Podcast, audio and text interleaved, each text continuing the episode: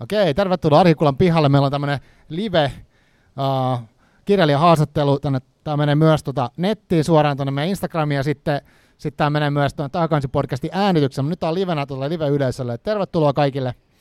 Ja annetaan aplodit Liisa Rauhakoskelle, ketä on tullut. Mistä sä oot kaukaa oikein tullut tänne Hyvinkäälle? No Hollannista päin tällä hetkellä, että me on tehty tämmöinen autoreissu ensin Pohjois-Saksan ja Tanskan ja Ruotsin kautta ja sitten laivalla seilattu Helsinkiin ja siitä edelleen Hyvinkäälle, että tämmöinen autoloma tällä kertaa. Useimmiten tullaan vähän kätevämmin lentämällä, mutta tämä oli tämmöinen kesälomareissun idea ja ihan hyvin toimii autolla. Tämä on tehty kerran ennenkin. Joo, ja nyt sä oot niinku kirjailija ominaisuudestaan Hyvinkäälle. Tota, oot myöskin asunut täällä joskus aikanaan, ja, mutta haluaisit esitellä itsesi jollain tavalla nyt niinku niille, ketkä ei vielä tunne? Joo, tota niin, Joo, onhan mä täällä todellakin Hyvinkäällä viettänyt aika lailla aikaa. Eli tota, me muutettiin, meidän perhe muutti Helsingistä Hyvinkäälle, kun mä olin yksivuotias. Eli sikäli tänne juurto sitten ihan täysin ja tuli hyvinkääläiseksi. Kävi täällä kaikki koulut, alaasteen, yläasteen ja lukion. Ja tota, sitten vasta opiskeluihin mä lähdin sitten tota, Helsinkiin täältä pois, mutta tota, vanhemmat asuu edelleen Hyvinkäällä, eli tänne on kumminkin sitten aina se yhteys hyvin säilynyt, että tämä on aina se paikka, mihin palataan lomalla ja tota, käymään. Ja niin, no tota, mä lähdin siinä 90-luvun puolivälissä niin kuin opiskelijana. Öm, mä opiskelin Saksaa, niin mä muutin sitten Suomesta Saksaan jatkamaan niitä opintoja. Mulla oli silloinen poikaystävä siellä, että mä asuin viisi vuotta Bonnissa ensin. Ja sitten tota, 2001 ö, muutettiin Hollannin puolelle niin kuin jostain päähänpistosta, että kun muutenkin piti uutta kämppää ja taas uutta työtä, niin että voisi kokeilla uutta hauskaa maata. Ja tota, mä osasin jo hollanti jonkun verran sitä ennen, että mä olin käynyt kursseja, joten se oli semmoinen ihan luonnollinen. Ja siitä sitten mä jumituin täysin sinne Hollantiin, että siinä välissä sitten mies vaihtui ja tota, uusi on hollantilainen, joten se pitää sitten siellä jossain määrin ja tota, siellä on ihan se elämänpiiri ja tota, niin, vakituinen työpaikka ja näin löytynyt semmoinen ihan seesteinen normaali arkielämä sieltä Hollannista, josta käsimme sitten seurailen kyllä Suomen asioita ahkerasti netin kautta ja kiva pitää yhteyttä myöskin somessa sitten Suomen piireihin samalla, että voi elää semmoista kaksoiselämää nykyään tämän digitaalisen maailman kautta. Joo, aivan. Ja sä oot tosiaan kirjoittanut kolme kirjaa ja julkaissut, julkaissutkin ne vielä kaikille ihmisille. Tota, Tuossa aikaisemmin puhuttiin kotona, että, se, että monethan kirjoittaa, mutta kaikki ei ikinä kirjoita niin pitkään, että ne julkaisisi jotain. Ja jotenkin sä oot nyt päätynyt kolme kirjaa julkaiseen, niin öö, minkä takia, miksi sä oot julkaissut kirjoja? Tai miksi sä yleensä kirjoita, miksi sä oot mennyt noin pitkälle siinä?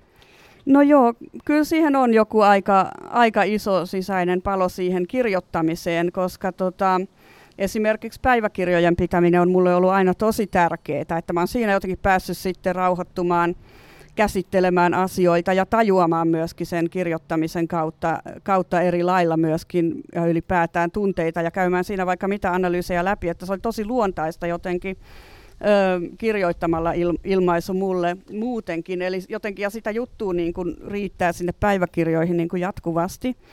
Eli sitten mä keksin tämmöisen nerokkaan idean lopulta, kun mä huomasin, että blogeja on maailmassa ja ei siinä tarvitse olla silleen välttämättä semmoista ihan tiettyä teemaa, johon mm. se keskittyy. Että mä voin kertoa ihan mun arkielämästä Hollannista, niin silloin mä aloitin tämän mun Hollannin hippiäinen blogin, johon mä voin syytää sitten vaikka viikoittain postauksia ja kuvia. Et se on niin vaan kerta kaikkiaan hauska harrastus. Ja tota, Mutta sitten tämä idea ihan kirjoista niin on kyllä jo aika vanha. Että mä joskus opiskeluaikoina varmaan päälle 20 aikaa kertaa mietin, että olisi niin, kuin niin ihanaa saada näistä oikein koottua teos, että kyllähän tästä tulee sitten kumminkin koettua kaikenlaista. Mä oon ollut kesän, kesätöistä Nordjopissa, Islannissa, sitten mä oon muuttanut Saksaan, asunut siellä ja ensimmäiset kulttuurisokit sitten seuraavat muuttanut Hollantiin, että on tässä niinku tullut tehtyä vähän kaikenlaista. Että kyllä se niinku silleen mielenkiintoista materiaalia on, mitä tässä on sitten nuorenakin käynyt vähän maailmalla seikkailemassa. Ja, ja näin, niin tota, hyvin hitaasti se haave sit siitä niin kuin kypsy, että tota, näistä saa kyllä kirjoja, ja olisi tosi kiva saada se paketti koko Ja sitten mä oon monen monen vuoden aikana niin koonnut näitä eri käsikirjoituksia ja lopulta sitten saanut siitä se, selville sen vision, että näitä on varmaan viisi tulossa näitä kirjoja. Okay. että nyt on ensimmäiset kolme niin kuin, tota, saatettu ulos ja tota, mä hyppäsin aikajanalla silleen keskelle, että mä aloitin tämmöisistä ulkomaan kokemuksista. Kirjalla on aika pitkä nimi, sitä menee Hollantiin ja alkaa puhua hollantia. Mm. Niin se oli eka, jonka mä julkaisin ja se perustuu hyvin pitkältä niin kuin päiväkirjajuttuihin Milloin sieltä Hollannin vuosilta. Tämä on ka- 2020, mä sain sen vissiinkin ulos. Ja tota, niin, tämä on niin kuin kaikenlaista päiväkirjajuttua ja tarinaa ja sekoilua, niin kuin hyvin monia aiheita ja vahvasti huumorilla ja itseironialla sieltä tota, kerrottu näitä kuuden ekan Hollannin vuoden äm, kokemuksia ja, mm. äm, ja siinä on paljon sitä vertailua sitten tietysti, että okei, ensin mä asuin Saksasta, mi, Saksassa, että millaista siellä oli, mitä se oli verrattuna Hollantiin mm, ja mitä sitten, miltä nyky-Suomi taas näyttää niin kuin ulkopuolelta katsottuna, että mikä siellä on hyvää ja mikä siellä on erilaista ja näin. Että semmoinen ulkosuomalaisen näkökulma. Ja sitten tota, mä jatkoin siitä aikajanalla sitten tämmöiseen kriisikirjaan, jonka nimi on Niin vahva kuin olen. Ja. Ja siinä käsitellään sitten hirveä avioeron kriisi ja olemisen tuska ja mm. siinä on semmoinen eksistentiaalinen kriisi niin kuin käsillä, että mä mietin kanssa, että menenkö mä takaisin Suomeen vai mitä mä nyt teen, kun Aivan. täällä niin kuin hajoaa kaikki käsiin. Mm. Ja tota, mutta lopussa siinä on sitten uusi toivo, mutta se on semmoinen tosi semmoinen dramaattinen psykologinen kertomus, että jos rakastaa ihmissuhdedraamaa ja semmoista kipuilua, no niin. niin siinä sitä löytyy niin kuin valtaisat kriisit. Joo. Mutta tota, siitä sen jälkeen on sitten nykytilanne, joka on hyvinkin stabiili. Mutta sitten mä palasin kolmannella kirjalla aikajanalla niin kuin ihan sinne nollaan, eli täysin, täysin alkuun, että ihan vauvasta asti niin kuin lapsuusmuistoja sitten kokosin tähän uusimpaan kirjaan Vakosamettia ja Karkkisadetta, joka on samalla tämmöinen hyvinkään relevantti opus sitten, koska siinä on koko tämä mun kasvutarina Hyvinkäältä ja kouluvuosilta ja, ja niin edelleen, että tota, ihan sinne nuoruuteen, nuoruuteen saakka. Ja tota, visioon kuuluu sitten, että mä jatkan tuosta sitten vielä noita nuoruuden Islanti-juttuja ja muuttua Saksaan ja semmoista vielä kahden kirjan verran. Sitten siinä olisi se yr- ympyrä niin kuin Aivan, lopulta. Sit ja sitten mä oon niin kuin tavoittanut sen, mitä mä oikeastaan, oikeastaan halusin. Joo. Tota, joo, ja tänään varmaan puhutaan enemmän tuosta tuoreimmasta, tuoreimmasta kirjasta joo. Hyvinkäästäkin, koska me ollaan nyt Hyvinkäällä tosiaan. Ja, ja täällä on myös yleisön joukossa sun uh, Hyvinkää tuttuja, jotka on ollut samalla koululuokalla käsittääkseni, koska siinä on aika jännittävä tilanne, että tässä niinku, vähän niin kuin kulttuuri yhdistänyt teitä silloin nuorena ja sitten niinku nytkin, koska nyt ollaan täällä sun kirjojen takia kokoonnuttu. Joo, kyllä vaan. Tämä on ihan hämmentävääkin, miten tämä niinku sitten kaikki kaikki yhdistyy jotenkin nyt tänne ja paluu Hyvinkäälle ja back in town ja kaikkea. Paljonhan täällä on muuttunut myöskin, että en mä enää silleen niin kuin aktiivisesti sisällä näissä Hyvinkään jutuissa, mutta mä seuraan kyllä tosiaan somesta kaikkia paikallisjuttuja myöskin ja mun vanhempien kautta kuulen, mikä kaikki täällä, täällä muuttuu ja näin, mutta silleen kaikki tiet vie Hyvinkäälle. Että mä edelliset kirjan julkkarit, mä oon tuosta Hollantikirjasta pitänyt Amsterdamissa että on ehkä tämmöinen, että Amsterdam, Pariisi, Lontoo ja Hyvinkään. Joo, niin kuin täydellinen. Nyt ollaan täydellisessä päätepisteessä. tota, uh, mikä tuossa oli syynä, että sä valitsit tähän Vakosamettia ja Karkkisadetta kirjaan niin kuin oliko sun tarkoitus nimenomaan se koko lapsuus käsitellä siinä vai miksi sä valitsit niinku just sen ajan, ajanjakson tai mitä sä raja, rajasit sen? Joo, no mä oon pyöritellyt näitä kässäreitä silleen hyvinkin eri lailla, että mä oon kokeillut, että saisiko niistä vaikka jonkun semmoisen niinku aikajanalla sinne sun tänne hyppivän tota, kertomuksen, missä miss on sitten hyvinkin erilaisia tunnelmia, että palataan välillä lapsuuteen ja, ja näin edelleen, mulla on ollut kaikenlaisia hahmotelmia siinä sitten läppärillä valmistumassa, mutta tota, lopulta mä huomasin, että tekstiä ja sitä matskua on niin paljon, että mun on paras kumminkin edes pitää se aihepiiri silleen per kirja niin kuin aika selkeänä, että okei, tuossa on nyt toi. Eli tämä on tosiaan tarkoitettu siihen, että, että kaikki, se, kaikki ne muistot, mitä mulla oli niin kuin pään sisällä ihan, ihan lapsuudesta alkaen, että ne kaikki pääsee kootusti tuohon ja, ja tuo siinä sitä ajankuvaa ja 70-luvun tunnelmaa ja 80-luvun tunnelmaa ja samalla ja sitten hyvinkään paikkoja, paikkoja siihen, että toi on ihan semmoiseksi tosiaan lapsuuskatsaukseksi tarkoitettu. Joo, oli hauska, kun luin, sitä ja tota, Niinan kanssa juteltiin siitä paljon, kun luin hänellekin sitä kirjaa, niin tota sit, mulla ainakin tuli monesta, siis jos mä sitä kuvailen omin sanoin sitä kirjaa, niin musta siellä oli semmoisia niin tuokiokuvia, muistoja eri kohdista lapsuutta ja nuoruutta. Okei, aika järjestyksessä, mutta sillä tavalla kuitenkin, että et ei niin kuin ihan joka päivä ollut kuvattu tai joka vuottakaan välttämättä, mutta semmoisia tuokiokuvia ja aika, aika elävän tuntuisia semmoisia niin jopa visuaalisia, että mä muistan esimerkiksi kun mä luin tuosta, mm, mikä kertoi tuosta vanhasta Kopin konttorista, kun mä muistan, mä itse, mä 74 syntynyt, mä olen aika lähekkäin, Joo, niin tota, mä muistan, että mä oon ollut siellä pienenä siellä konttorissa, miltä se näytti ja mikä fiilis Joo. siellä oli olla siinä, niin kuin pienenä, niin siinä tuli paljon semmoisia itselle, että on paljon nostalgiaa, kun mä itsekin siis täältä kotoisin, niin tota, Uh, että tavallaan semmoisia niin palasia lapsuudesta, nuoruudesta ympäriinsä Hyvinkäätä. Ja tota, uh, ei voi sanoa, että juoni, vaan on, on niin kuin enemmän sitä, että sitä elämän, elämän kaarta niin kuin siihen edetään. Joo, ihan totta, että se on tosiaan hyvin niin kuin konkreettinen ja realistinen kirja, että mä tykkään itsekin lukea semmoisia ihan niin kuin tavallisen elämän kuvauksia ja miten ihmiset sitten tota, miettii, miettii asioitaan ja selviää hämmentävistä tilanteista. Ja sitä, sitä lapsuuden tota, sitten, maailmankuvaa myöskin, kun on vähän pihalla eikä taju kaikkea, niin se on varmaan kaikille silleen, silleen yhteistä, mutta tota, mitä tuohon valikoitu, niin siis se oli, että mä keräsin niitä lapsuusmuistoja, mikä mulla sitten jossain vaiheessa tulvi niin kuin mieleen, niin keräsin niitä pitkän aikaa, parin vuoden aikana, naputtelin niitä talteen ja tota, ne oli sitten jostain syystä, ne on semmoiseksi valitoitunut, että mulla oli näistä tilanteista niin kuin semmoinen hyvin, hyvin tota yksityiskohtainen muisto, muisto olemassa, että miltä se kaikki näytti ja, näytti ja tuntui ja, ja mitkä oli aiheet silloin. Että se on semmoinen, semmoinen kimara tosiaan, että siinä ei ole mitään semmoista kokoavaa totuutta, paitsi tosiaan se, että mä huomaan, että mä olen todellakin sitten kumminkin Fiiliksen puolelta niin kuin 70-lukulainen, vaikka mä oon 74 syntynyt, että ne niin kuin muistaa niin hyvin kumminkin ne pikkulapsiajan niin kuin tunnelmat, että millainen se maailma oli silloin. Ja tota, Joo, että semmoinen, semmoinen vähän, vähän kaikenlaista, että sikäli siinä on semmoinen kattaus tuota, samaistuttavaa vähän niin kuin hyvinkin erilaisille ihmisille, että joku aina sitten tunnistaa jonkun paikan tai jonkun kokemuksen niin kuin hyvin samankaltaiseksi kuin itsellä on. Joo, mä mietin, että uh, vaikka en olisi Hyvinkäältä, niin sitten ne tietyt ehkä kuvaukset kodeista varmaan ehkä jostain televisiosta tai tällaisista, niin kuin, mitkä on varmaan kaikille niin 70-luvun syntyneillä aika samoin, voisi kuvitella, että et silleen tuosta kirjasta, siihen voisi samaistua, vaikka ei niin Hyvinkäästä tietäisi. Mutta jos, varsinkin jos on täältä, niin sitten tunnistaa varmaan paljon sitä, sitä fiilistä. Uh, miten se niinku, Miten sä ajattelet, nyt tuossa kerroit aikaisemmin, että sulla on edelleen tää niinku, kavereita ja vanhemmat, mutta mitä Hyvinkään niinku nyt sulle merkkaa? No on se aina semmoinen tota, alkupiste kumminkin. Se on niin itsestään selvää, että mä kasvoin tänne kumminkin kiinni ja tota, mun vanhemmat oli aktiivisia eri yhdistyksissä ja jopa kunnallispolitiikassa ja äiti oli niinku lehden toimittaja täällä silloin noin Hyvinkään uutisissa, että ne piirit oli sitten kaikki täällä, kaikkia perhetuttuja sinne sitten löytyy ja tota, kyllä se on niinku aina se paikka, johon, joka on mulle kaikkein tutuin kumminkin. Et vaikka mä oon opiskellut Helsingissä myöskin ne ekat vuodet ja näin, mutta tota, kyllä mä sitten oon, oon, oon, ja pysyn niin kuin hyvinkääläisenä, että kyllä, kyllä se vaan on niin, että se on se kotipaikka, mikä kotipaikka, joo. Joo, tota, mitä sitten, mm, miten sä itse kuvailisit tuota kirjaa, jos sun pitäisi nyt lähteä tässä nyt semmoinen hissipuhe pitää tästä kirjasta näille, ketkä ihmettelee. Ja, ja tosiaan pitää mainita, että kirjahan on siis myynnissä 15 euroa kappale, ja myös noita aikaisempia kirjoja, mistä Liisa on maininnut, täällä pöydällä löytyy livenä, ja sitten hänet voi sun sivujen kautta varmasti tilata tai jotain. Joo, arkikulta ja myynti, sieltä tuli iloisesta kommentti. Ja tota, Mutta mut joku nyt ihmettelee, me puhutaan tästä kirjasta, niin miten sä kuvailisit Etto kirjaa niin kirjailijana? Joo, no se on kumminkin semmoinen jonkinlainen tunteellinen sukellus niin kuin lapsuuden maailmaan.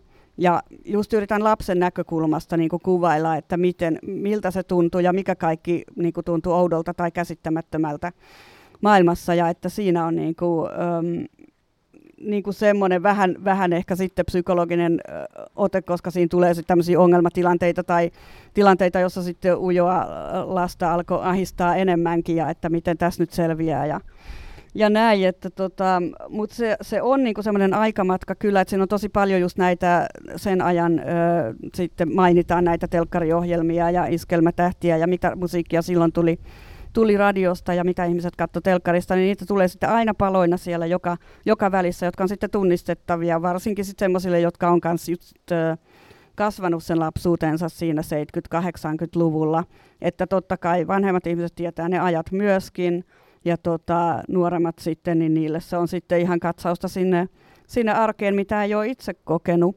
Että sikäli siinä on tietysti tarttumapintaa sitten tämmöisenä nostalgiatrippinä niin kumminkin, kumminkin jonkinlaiselle skaalalle, mutta niin, näissä on aina monta tasoa, että yksi taso on se, että hyvinkäläiset tunnistaa sitten vielä hyvinkään paikat ja erikoisuudet, mitä siinä kerrotaan.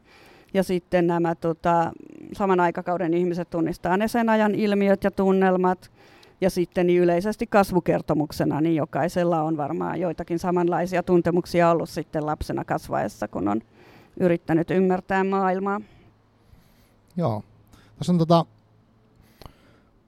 mun mielestä mielenkiintoista se, että äh, sä sanoit, että sä oot listannut niitä muistoja pidemmältä ajalta, että sulla on tullut mieleen, sä oot laittanut johonkin talteen, niin, äh, mutta ne on kuitenkin tosi tarkkoja jotkut niistä, niin miten, miten se on niin ma- mahdollista? Että ootko semmoinen niin yli, ylitarkka muistinen ihminen vai onko sulla ollut joku niin kuin aina tapana kirjata asioita, se on niin kuin sitten helpottanut sitä muistamista, vai miten tämä niin kuin, miten tämä tapahtuu? Joo, no just tämä kirjahan on enemmän semmoista esihistoriallista aikaa, jolla mä en osannut lukea enkä kirjoittaa. Eli se oikeasti äh, niin kuin kaikki nämä lapsuusjutut perustuu pitkälti just siihen, että mä pystyin niin kuin jostain syystä palaamaan takaisin niihin hetkiin. Ja tota, sitten mä sieltä vaan niin katon ja kuvailen, mitä kaikkea mä, mä näen. Ja tota, koska muissa myöhemmistä, tai siis myöhemmistä ajoista kertovissa kirjoissa mulla on hyvin pitkälti sitä päiväkirjamateriaalia, mikä ilman mäkään en sit muistaisi kyllä kaikki yksityiskohtia, että siellä on aika, kaikki hyviä anekdootteja niiltä, niiltä vuosilta niin kuin tallesta, että sen kun koko ajan editoi. Mutta tämä oli just todellakin sitä sukeltamista sinne takaisin lapsuuteen, ja mulla oli joku semmoinen vaihe, että mä pääsin sinne todella hyvin sisään. Et mä tajusin jossain vaiheessa oikeastaan jo opiskeluvuosia, että, että hyvänen aika, että ne ei olekaan kadonnut sinne ajan hämärään, ne asiat, kun muistaa, että voi käytiin mummolla ja sitä ja tätä ja sekoiltiin mun siskon kanssa. Ja sitten yhtäkkiä tajuin, että ne on niin, kuin niin lähellä, ne on olemassa tuolla aivosoluissa vielä. Et silloin mä tajusin ekaa kertaa, että se maailma on vielä niin kuin mun mielessä. Ja tota, Mutta sitten joskus 2000-luvun paremmalla puolella tuli semmoinen hetki, että mä luin jonkun kirjankin, johon oli koettu tämmöisiä eri, eri-ikäisten ihmisten vähän niin kuin lapsuusmuistoja. Ja sitten mä sain siitä semmoisen innostuksen, että nyt mä alan kerätä näitä. Ja mä niin kun elin siinä varmaan semmoisen vuoden tai kaksi, niin kuin sit joskus kymmenen vuotta sitten, silleen, että, että mä todella paljon palasin niihin vanhoihin ja muistelin niitä vanhoja. Ja sieltä niin vyöry yhä lisää ja lisää niitä yksityiskohtia ja, ja välähdyksiä ja hetkiä. Ja mä heti sitten näpyttelin läppärille ne, että okei, tämä talteen, että tämäkin oli jännä ja, ja tämmöisenkin oli jo unohtanut, mutta nyt se palaa mieleen. Eli mä pystyin sitten jotenkin ihan vaan mun tota aivoista kokoamaan silloin oli ne alitajunnan portit jotenkin, jotenkin auki ja nyt ne on ehkä sen jälkeen sitten jo vähän sulkeutunut, kun on saanut tuon suurimman tuosta syydettyä ulos ihan sieltä.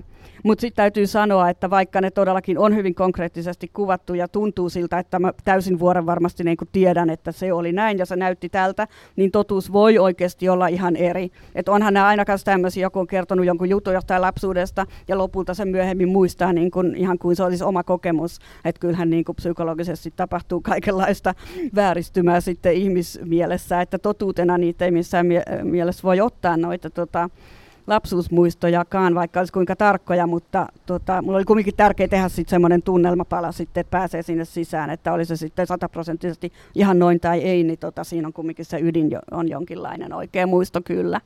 Niin just. Ja sitten, no mäkin olen miettinyt, kun puhutaan vaikka jostain niin autofiktiokirjoista, niin si- siinäkin on se fiktiosana kuitenkin, että tavallaan että on joku asia, mikä ehkä tulee mieleen, että siitä valikoi jonkun tietyn osan, minkä sitten kirjoittaa vielä jostain näkökulmasta, ei, eikä voi kaikkea kirjoittaakaan, tai muuten se kirja olisi maailman pisin. Että tota, Joo. Mm, ja tota, mm, mulla, itse siis mä huomasin, kun mä luin tota, niin mulle silloin niissä tietyissä tilanteissa, mitkä mä jotenkin, mihin mä samaistuin, niistä mun tuli itse sit samaan aikaan. Et ehkä sitten jos olisi siinä sanellut johonkin ylös, niin olisi ottanut muistaa, mutta en mä enää niin kuin pääse samalla tavalla siihen. Et, Joo, et nimenomaan, että siitä voi jokainen sitten ruveta assosioimaan ja varmaan tulee mieleen sitten omia muistonvälähdyksiä, jotain sen tapasta, mitä Joo. on itse kokenut. Joo.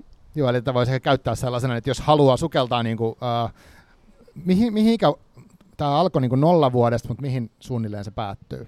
No tuossa käydään vielä tota rippileiri ja tota yläasteen luokkaretki, että tämä niin kun konkreettisesti loppuu kesän 90 niin auringon pime, pimennykseen suunnilleen, joka on myöskin tämmöinen kollektiivisen muistin tapahtuma, että alkaen niin 74 vuodesta 90, eli silloinhan mä olin noin 16-vuotias, että se jää siihen keskelle sitä tota, yläastetta oikeastaan, että sitten että seuraavassa kirjassa jatkuisi sitten lukioista ja, ja opiskeluista nämä jutut.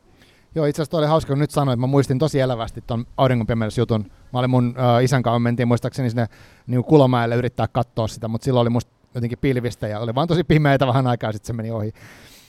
Joo, tota, mm, mulla jäi, nyt meni vähän niin ajatus sekaisin, mä rupesin miettimään, mun piti kysyä jotain muuta tästä, mutta tota, uh, niin, tosta, onko sulla näistä nyt, jos mietit tuota kokonaisuutta, että se on nollasta niin sinne yläasteikään asti, niin ton kirjan niistä kohtauksista, niin onko sulla joku semmoinen, niin kuin, mikä nousisi vieläkin silleen terävämpänä, aina suosikki muista tai semmoinen, mikä, mikä on niin erityisen jotenkin elävästi mielessä, vaikkakin sä oot nyt sulkenut ne alitajunnan portit? niin.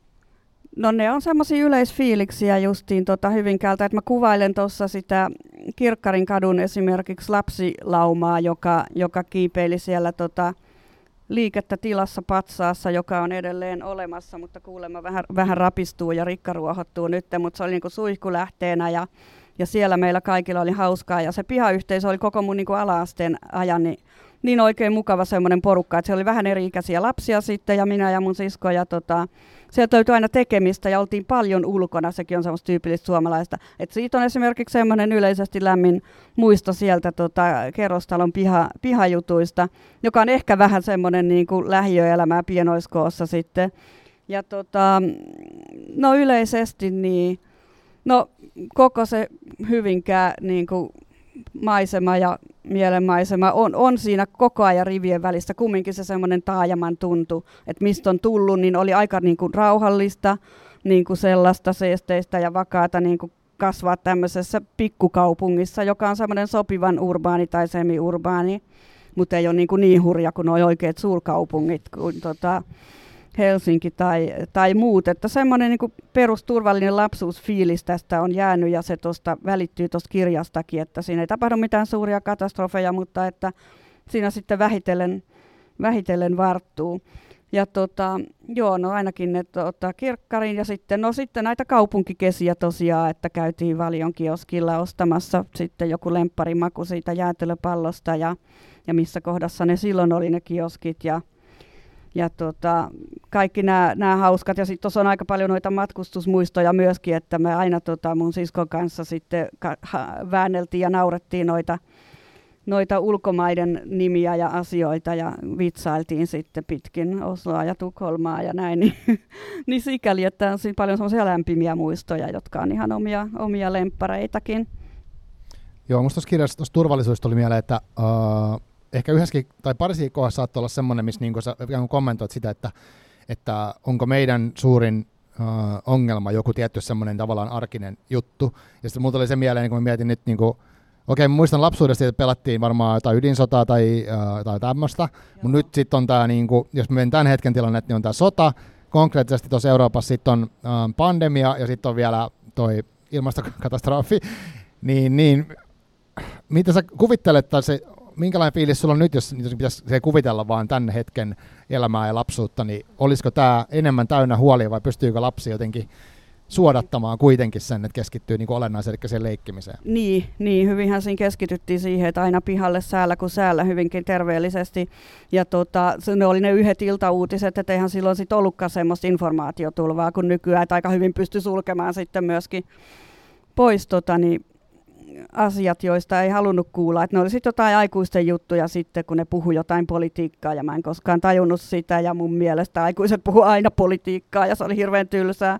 Mutta silloinhan sehän oli, tota, elettiin Neuvostoliiton vieressä siinä sitä aikaa. Ja, tota, ja Kekkonen oli aina vallassa ja muuta siinä ei lapsi Joo, sitten ymmärtänytkään. Että se on varmaan aika monellekin. Mä oon tullut vastaan no, noissa artikkeleissa tai haastatteluissa, että aika monikin lapsi on sen ajan lapsi on kysynyt, että okei, että nyt Kekkonen niin poistuu vallasta, että kenestäköhän tulee seuraava Kekkonen, koska se oli synonyymi presidentille, että mitään muuta ei tunnettu. Että en mä tiedä, oliko se kumminkin vähän vakaampi, jotenkin se maailma kumminkin vähän käsitettävämpi, vaikka silloinkin oli nämä kylmät sodat päällä ja sen semmoiset just tämmöiset abstraktit uhat kyllä. Aivan.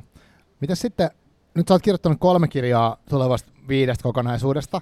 Ja uh, mä en muista, mistä mä, mistä mä luin tämän vai kuulis mä tämän vai mikä tämä tämmöinen assosiaatio on, mutta jostain, että joku puhuu siitä, kun käsittelee jotain omaa vaikka menneisyyden tiettyä ajanjaksoa, niin voi olla, että uh, kokemus, tavallaan sen muistelun kokemus, ehkä se jopa kirjoittaminen, en tiedä, tarviiko mennä noin pitkään, että julkaisee, mutta kuitenkin, että, että tekee semmoisen työn, että käsittelee jotain muistoa, niin se saattaa muuttaa niin kuin suhtautumista siihen ja jollain tavalla muuttaa niin kuin elämääkin sen takia, että, että joku menneisyyden kokemus aikaisemmin tuntunut tietynlaiselta ja sitten kun sitä katsoo ehkä myöhemmin toisesta näkökulmasta, se voi tuntua erilaiselta. Niin onko sulla nyt näiden kirjojen myötä tullut sellainen kokemus jotenkin, niin onko tämä samalla käsit, sen jotenkin työstämistä käsittelemistä, että tuleeko sulla semmoinen, että sä oot, niin kuin, ne tuntuu erilaiset ne elämänvaiheet tämän, näin prosessin jälkeen?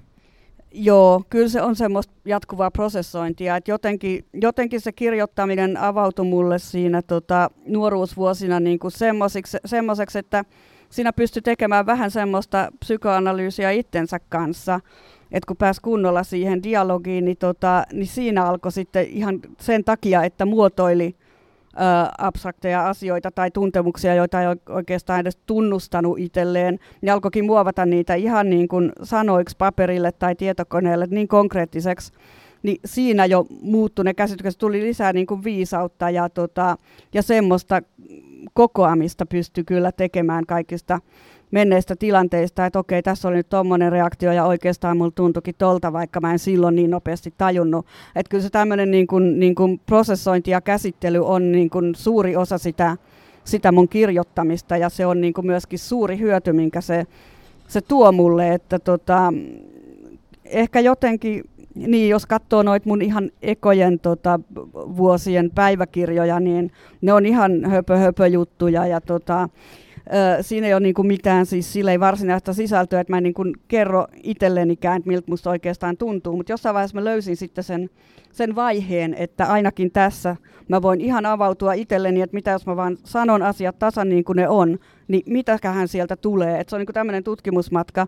Ja sitten ne tekstit ja sen työstäminen on auttanut mua kyllä oikeasti tajumaan ihan kokonaisia elämän vaiheitakin. Ja tota, ja käymään vielä ne tunneprosessit läpi niin kuin silleen vikan kerran ja saattamaan ne pakettiin niin kuin, niin kuin tarinaksi, että se on todella ihan käsittelyn keino mulle kyllä toi, toi kirjoittaminen. Että kyllä se, se samalla muuttaa kyllä sitä käsitystä ja sitä maailmaa. Et ehkä ei sieltä koskaan löydy semmoista varsinaista lopullista totuutta, mutta kyllä se niin kuin lisää sitä, sitä viisautta. Että kyllä mä käytän ihan semmoiseen sitä, sitä kirjoittamista.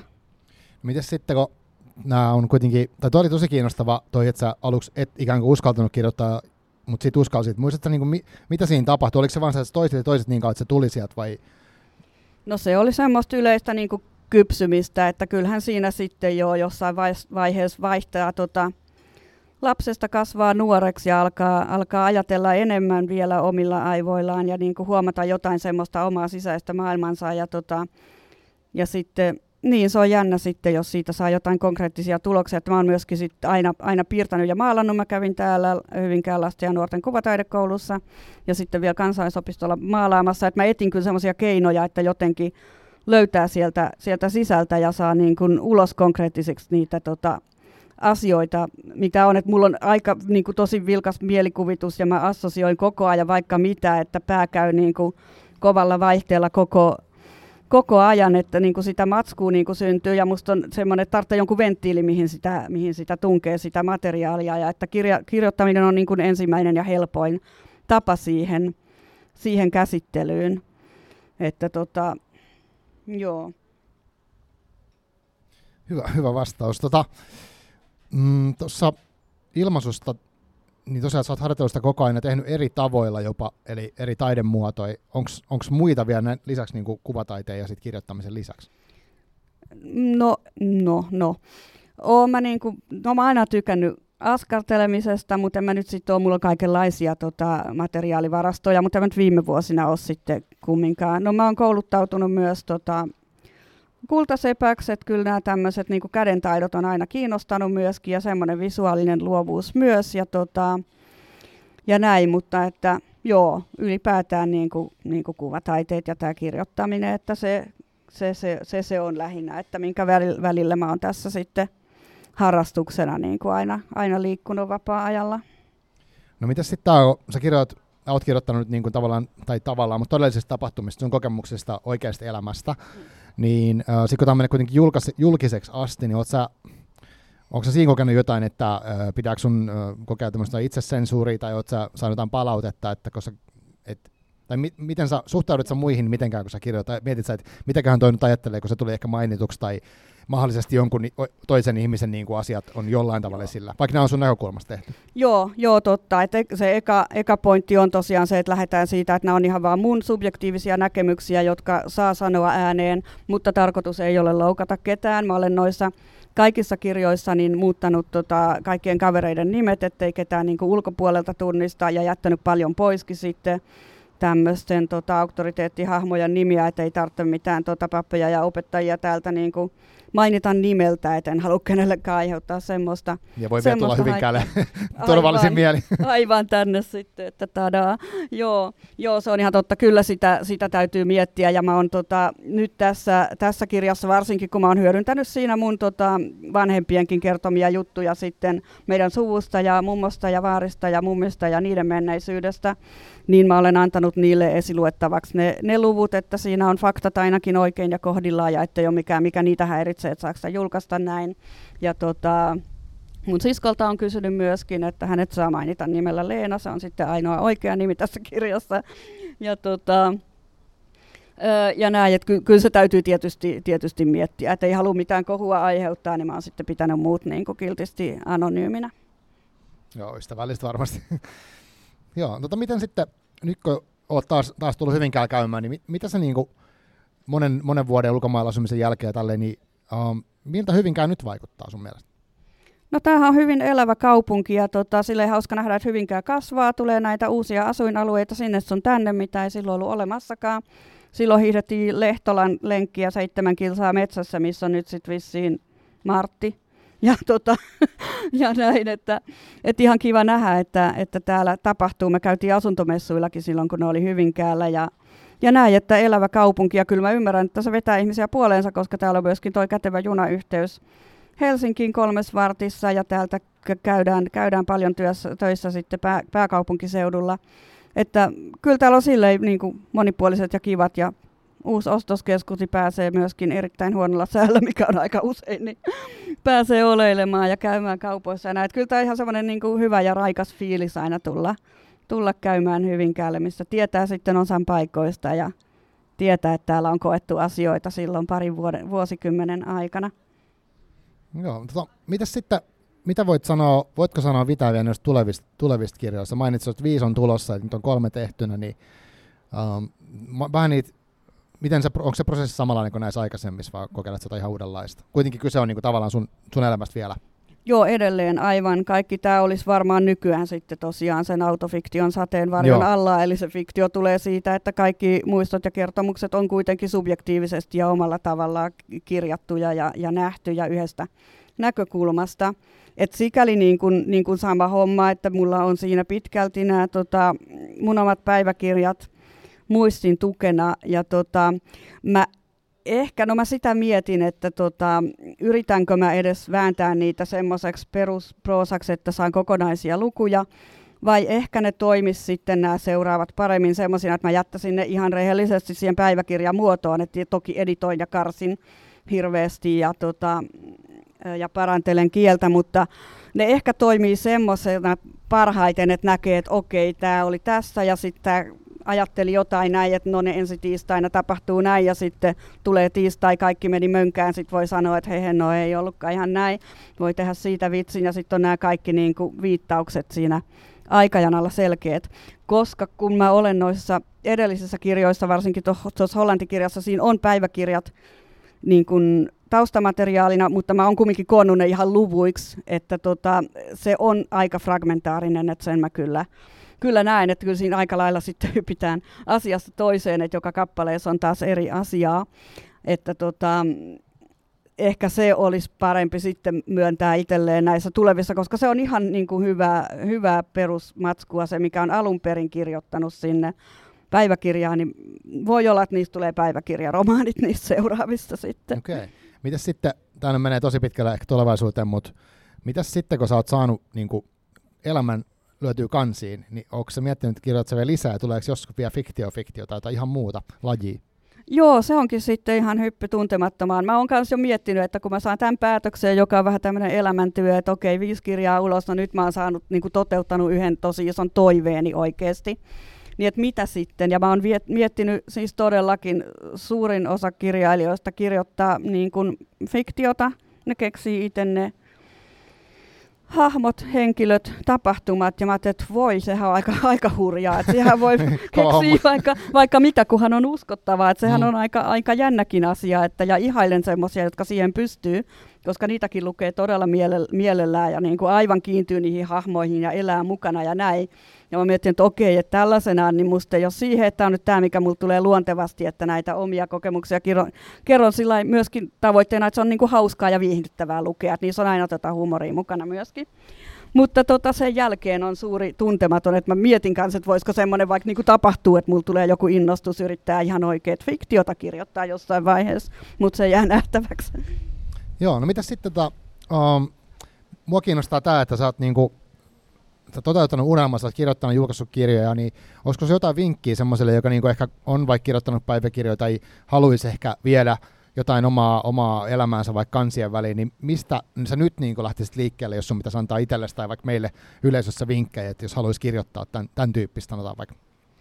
Joo, no kyllähän kaikki sanoo, että siihen tarvitaan se jonkinlainen pitkäjänteisyys tietysti, että saa kokonaisen sitten parisadan sivun ö, romaanin aikaan, että, ja jotenkin pitää sen, pitää sen aihepiirin sitten kasassa, mutta tota, nämäkin on syntynyt lähinnä ihan kirjoittamisen ilosta ja sitten saanut ne jotenkin silleen pyöreäksi paketiksi. Mutta tota, joo, mut nykyään on siis niin helppo ryhtyä niin kuin tota, itsenäiseksi indiakirjailijaksi, niin kuin mä, koska on nämä loistavat digipainot olemassa, eli tota, Eli tota, saa kirjan julkaistua ihan itsekin, esimerkiksi nämä on tehty Books on Demandin kautta.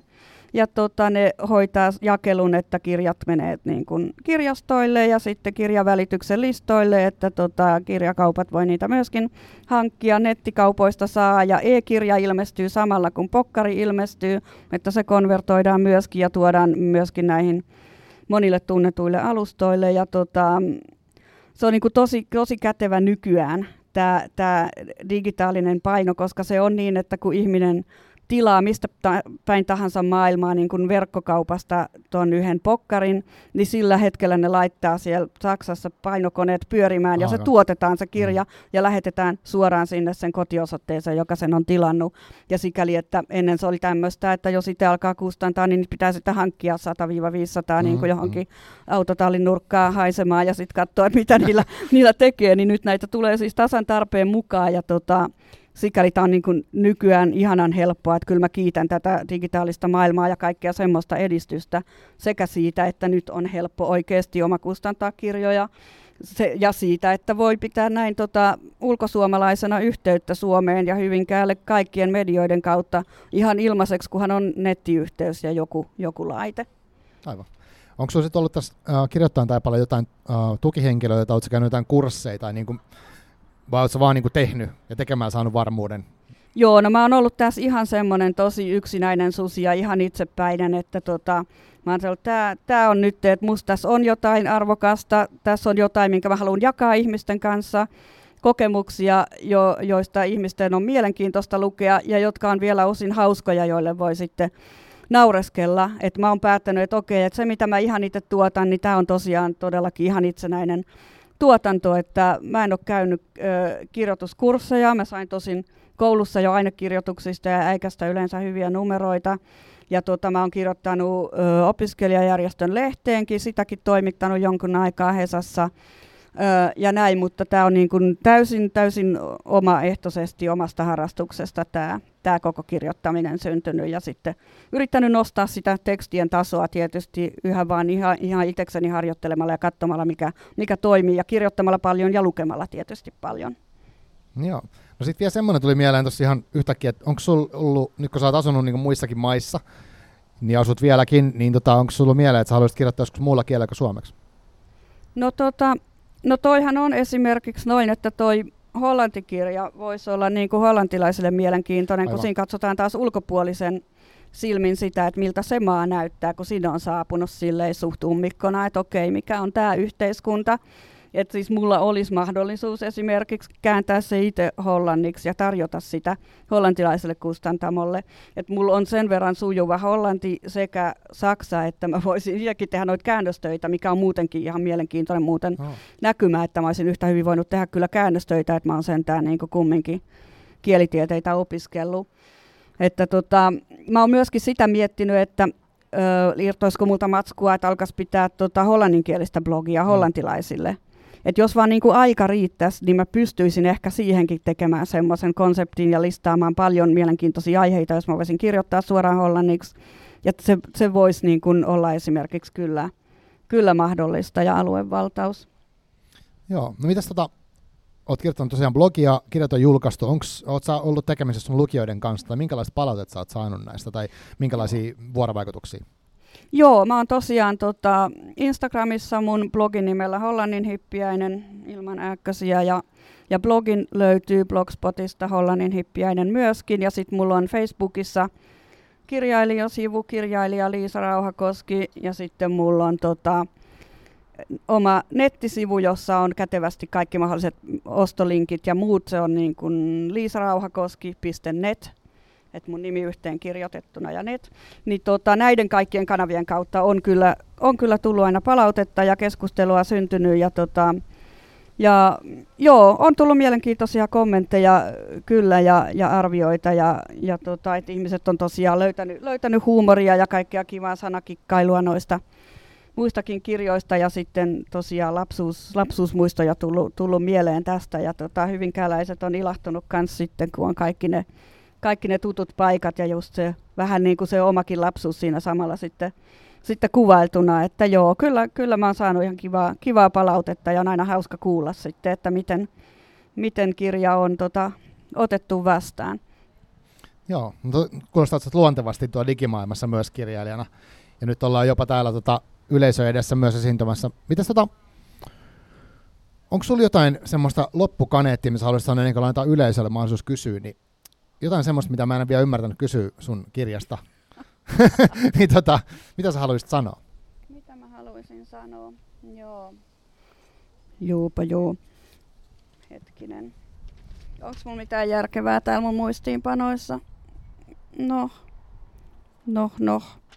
No, lukeminen on ihana harrastus, että tota, se on myöskin antanut sitten ideoita tähän mun, näihin mun omiin teoksiin. Et mulla on listalla paljon e-kirjoja, mitä mä aion ostaa – ostaa Suomesta suomalaisilta tuoreilta tuota, kirjailijoilta ja, ja kaikkia uutuuksia, että, että se, se inspiroi mua myöskin, että sanoisin, että lukekaa kaikenlaisia mielenkiintoisia tarinoita, mitä, mitä ilmestyy kaikilta kanssakirjailijoilta, niin se on oikein, oikein hyvä harrastus, sen ainakin voisin sanoa. Joo, sit, tota, siitä piti itse asiassa kysyäkin, niin onko sinulla uh, nyt jotain semmoisia kirjoja, mitä viime aikoina lukenut, mikä on tehnyt ison vaikutuksen, tai, tai tuossa kun sanoit tuon listan, niin onko semmoisia niin hankintalistalla, mitkä ehdottomasti meinaat hommaa? Joo. Niin, tavallaan niin kirjavinkkejä tuonne ihmisille, että mitä, mitä sä suosittelet? Joo, tosiaan. Mä oon huomannut, että on semmoisia tietynlaisia teemojen tota, kirjoja, joiden pariin mä aina niin kuin itsekseni, itsestäni hakeudun ja tota, jotka kiinnostaa vaan eniten. Että mä tykkään tykkään lukea tämmöisiä hirveitä kriisejä ja traumoja ja mielenterveysaiheisia vaikeuksia niin kuin ihan realistisesti, miten ihmiset selviää ongelmista, niin tota, tämmöiset vähän psykologis jutut, niin esimerkiksi oikein hyvä oli Tiina-Katriina Tikkasen toinen silmä kiinni, sitten Laura Mannisen Kaikki anteeksi, hirveä parisuhdeväkivaltakirja. Sitten tuon Linda Boström Knausgaardin Lokakuun lapsen on lukenut, jossa myöskin mielenterveys hajoilee erittäin kovasti. Ja tota, sitten mä tykkään tämmöisestä ihan omaan elämään perustuvista, että tota, no, Satu Rämöltä noita Islantikirjoja, että se talo maailman laidalla, sen mä, sen mä luin viimeksi, että kun mä oon itsekin ollut sen yhden kesän Islannissa ja käynyt sen jälkeen vielä kerran siellä, niin silleen Islanti kiinnostaa muutenkin. Ja tota, nämä tämmöiset omasta elämästä, että Hanna Proteruksen ainoa kotini on lukenut, Tommi Liimatan Jeppis on semmoinen kans no. sukellus 80-luvulle, joka okay. perustuu ihan niin kuin nuoren tota, koulupojan päiväkirjoihin. Ja tota, se on just myös semmoista ihanaa lapsuuden maailmaa ja, ja sekoilua. Ja tuo Jenni Pääskysaaren mielen maantiede on lukenut myöskin, jossa kasvetaan Korsossa myöskin hyvinkin samantapaisissa vuosiluvuissa kuin tässä mun kirjassa. Että tämmöiset on hyvin mielenkiintoisia, ihan oma, omaan tota, niin kuin tavalliseen elämään perustuvia ja tämmöisiä kasvukertomuksia. Ja, tota, ja sitten mä rakastan ty- kyllä tämmöisiä kirjaksi tuotettuja päiväkirjoja, että A.V. Yrjänän päiväkirja oli, oli mielenkiintoinen. Ja tota, sitten ihan klassikkona nämä... Öm, Katariina Haavio ja Satu Koskimiehen 50-luvun tytöt ja 50-luvun teinit, ne on myös sellaiset ihanat kokoelmat, sen ajan autenttisia päiväkirjoja, että niissäkin saa sitä, sitä ajankuvaa ajalta, mitä mä en itse tunne, ja niitä on niin hauska, hauska lukea, että mitä ne teinitytöt silloin ajatteli ja kävi koulua 50-luvulla. Et kaikkia tämmöistä. Ja sitten mitä mä aion lukea on just mm. näitä kaikkia tämmöisiä öö, omista traumoista avautumisia. Antti Joo. Rönkä, Jalat ilmassa ja ah. tota, Joonatan tuolla Punainen planeetta aion lukea ja Jani Toivola Rakkaudesta aion myös lukea. Seuraan sitä kanssa Instassa. Että eiköhän tässä ollut pari vinkkiä. Siinä oli muutama lista. Semmoinen mä haluaisin saada listaa tuohon tota, Mike Pohjalla. Mä en muista sen, hänen ensimmäinen kirja, se on hänen 80-luvun, 90-luvun lapsuudesta kertoo. Ja siitä, mitä hän, niin kuin, hän on semmoinen Suomen roolipeliskenen semmoinen hahmo, niin sitä, okay. mutta se on tosi hyvä ja siitä saa myös ajan, ajankuvaa hienosti, niin kuin pääsee samaistumaan. Okei, okay, okei. Okay. Joo. Hei, kiitos Liisa tosi paljon tästä. Tota, mitäs, onko siellä yleisöjoukossa joku, jota haluat kysyä jotain, niin voi tuossa ottaa mikin, tarttua mikki. Joo, ota mikki tosta, niin kuuluu paremmin. Niin siis mulle tässä on paljon tietysti tota, semmoista, kun olen saanut olla Liisan kanssa samalla luokalla, niin se oli monella tavalla kiva kokemus, sen kirjan niin kuin, lukeminen tai kuuleminen. Mähän tota, Marko tosiaan luki sille, sitä mulle myös vähän niin kuin iltasatuna aina pala. Se oli sellainen, mutta siis se, mä haluaisin niin kuin kommentoida sillä lailla, kun tota, musta se oli ihan mielettömän taitavasti, miten sä pystyit sieltä lasten maailmasta näkökulmasta kirjoittaa. Okei. Okay. Mä niin kuin arvostan jotenkin, kun mä kuitenkin tehnyt ihmisten kanssa niin kuin töitä yli 20 vuotta sosiaali- ja sit se aina niin mm. niin kuin vaatii sellaista toisten asemaan asettumista. Niin mä, se oli niin kuin tosi jotenkin, se oli niin siis oivallisesti kirjoitettu sen pienen ihmisen näkökulmasta ja okay. jotkut niistä ihan varhaisimmista kokemuksista ne oli musta todella tikahduttavan niin kuin Oi, hauskoja, että siis oli tosi, tosi hauskaa saada kokea se ja tota, onhan siinä väistämättä paljon yhty, yhtymispintaa ja Joo. semmoista ja mullekin välittyi se lämpö jotenkin siitä, jos ajattelee, että sä sanotit, että siinä oli paljon sellaista, mitkä on niinku niitä lämpimiä muistoja lapsuudesta. Ja Joo. Onneksi tota, meidän aivot on rakentunut sillä, että pääsääntöisesti kaikilla on kuitenkin lapsuudesta hyviä muistoja niin. myös, vaikka olisi sattunut kurjaakin asioita, kun ne sitten jotenkin eri lailla käsittää pienen ihmisen aivot kuin myöhemmin. Että se oli siinäkin mielessä mukavaa luettavaa sen lämmön takia. No joo, miksei, turvallisuus. Mm. Mutta siitä oli siis taas kiehtovaa peilata tämän ajan maailmaa, mm. varsinkin kun en mäkään ymmärtänyt sitä kylmää sotaa. Että mähän mm. katsoin Yle Areenasta sen Juha Kylmän sodan Suomi, sen, joo. Niin, Ky- joo, nyt vasta joo, kun Ukrainan sota alkoi, niin mä katsoin sen ja mä olin siis okay. aivan pöyristynyt, että millaisessa joo. todellisuudessa mä se olen oli elänyt. normaalia, joo, kyllä se vähän kanssa avasi silmiä ja se oli todella niin, joo. Joo, ja sitten mä tota, semmoinen yhtymäkohta, että musta on niin kuin ensinnäkin ihana, että me voimme nyt kaikkien näiden vuosikymmenten jälkeen tavata, tavata niin kuin täällä Joo. tämmöisissä merkeissä. Sä oot ikään kuin toteuttanut sellaista sun päämäärää ja unelmaa. Joo. Mä tota, taas tässä mun kulttuurikahvilassa on toteuttanut mun päämäärää ja unelmaa. Kyllä, hyvinkin konkreettisesti. Niin, ja sunkin teokset on konkreettisia. joo, aivan tuotossa maailmalla. Joo. Että näin me sitten olemme tässä elämässä kuitenkin jotain tehneet. On. Joo, kyllä. Ja Joo, mä ajattelen, mä haluan siis kommentoida myös sitä kirjallisuusterapeuttista näkökulmaa, koska mulle kirjoittaminen on ollut aina se ilmaisukanava. Mä en ole koskaan siis julkaissut mitään, enkä tule varmasti julkaisemaankaan, päin no okei, okay, mielipidekirjoituksia paikallislehteen. Mm-hmm. Mutta tota, siis sillä, että kun on isot tunteet käsillä, niin ainut keino ymmärtää itseä on ollut kirjoittaa. Joo, joo. Ja mä oon tohon tota, mun työelämään, jos tehdään niin kuin sosiaalityötä, niin on hyvin vaikeaa ymmärtää toista ihmistä, mm-hmm, kun mm-hmm. ottaa huomioon, että itseäkään aina ymmärrä. Nimenomaan, sehän se on se ensimmäinen ja ongelma. Sitten, niinpä. Ja sitten mä ajattelen, että sit mä oon aina hakenut jotain apuvälineitä. Mulla on ollut koiraavusteisuutta ja sitten Ai on ollut joo. luontoavusteisuutta. Että mä oon aina ajatellut, että kyllä joku muukin kun toimii paremmin kuin se, ehkä kuin se toinen ihminen. Mm-hmm. Ja sitten se taide, mä oon miettinyt, että mä aloitin siis taideterapeuttiset opinnot ja lopetin, koska mä olin niin tota, jotenkin pettynyt, tai siis koin ulkopuolisuutta, kun siellä oli taiteellisesti valtavan lahjakkaita ihmisiä, vaikka no sitä ei edellytetty, niin teki toinen toistaan upeampia taideteoksia joo, joka harjoituksesta. Totta, ja sitten mä ajattelin, että nyt Niina on kyllä väärässä paikassa. Voi voi voi. ja sitten mä menin opiskelemaan kirjallisuusterapeuttiset perusteet, ja se olisi varmaan ollut mulle oikea paikka, Jaa. mutta byrokratia Suomi on sellainen, mm. että mun pitäisi olla tyylin äidinkielen opettaja, että mä voisin, mä saan käyttää Aa. niinku sellaisia a, avustavia menetelmiä niin kuin ihmissuhdetyössä, mutta mä voisi kirjallisuusterapeutiksi varmaan päästä. Ja, ja, okay, ja nyt pitäisi okay. olla sit kirjallisuuden osaamista ja kaikkea. Että, juu, mut juu. Mä, niin kuin siis, mä niin sanoisin I feel you, niin kuin nuoriso sanoo, joo, joo. että miten paljon se auttaa ymmärtää itseä joo, ja just joo. Niin kuin sitä sisäistä maailmaa. Ja Joo. se on tosi kiehtovaa se dialogi itsen kanssa. Joo, nimenomaan. Että siinä pääsee silleen, kun päättää, että okei, mulle ei nyt ole mitään pelättävää. Mä kirjoitan tämän ihan itselleni. Ja nyt mä sanon niin kuin tasan sen, minkä, minkä mä tunnen, niin sitten se siinä pääsee tosiaan dialogiin itsensä kanssa, että ai okei, näinkö mä ajattelen, oho no ei ihme, tuntuu vähän mm. hölmöltä silloin. Ja sitten voi mm. alkaa seuraavassa vaiheessa miettiä, että mistä tämä johtuu tai miksi tämmöinen tilanne on mulle niin vaikea. Ja sitten sieltä alkaa tulla jopa niitä lapsuusmuistoja, että se on niin kuin kertakaikkinen terapia todella ollut monessa hetkessä. Joo, ja sitä mä oon aina ajatellutkin, että kyllä tavallaan meillä on niitä keinoja. Ehkä siis Suomestahan sanotaan, että täällä kirjoittaa tosi moni just sinne pöytälaatikkoon. No joo. Musta on upeeta, että sä oot julkaissut sen. Mä arvostan tosi paljon. Joo, että... siitä tuli semmoinen tavoite, että siis niin. nyt kun kerta nykymaailman tekniikka antaa keinot niin tota, julkaista, niin mä päätin, että ei, tämä on nyt se, mikä mä haluan saavuttaa Hienoa, elämässäni. Tosi hyvä.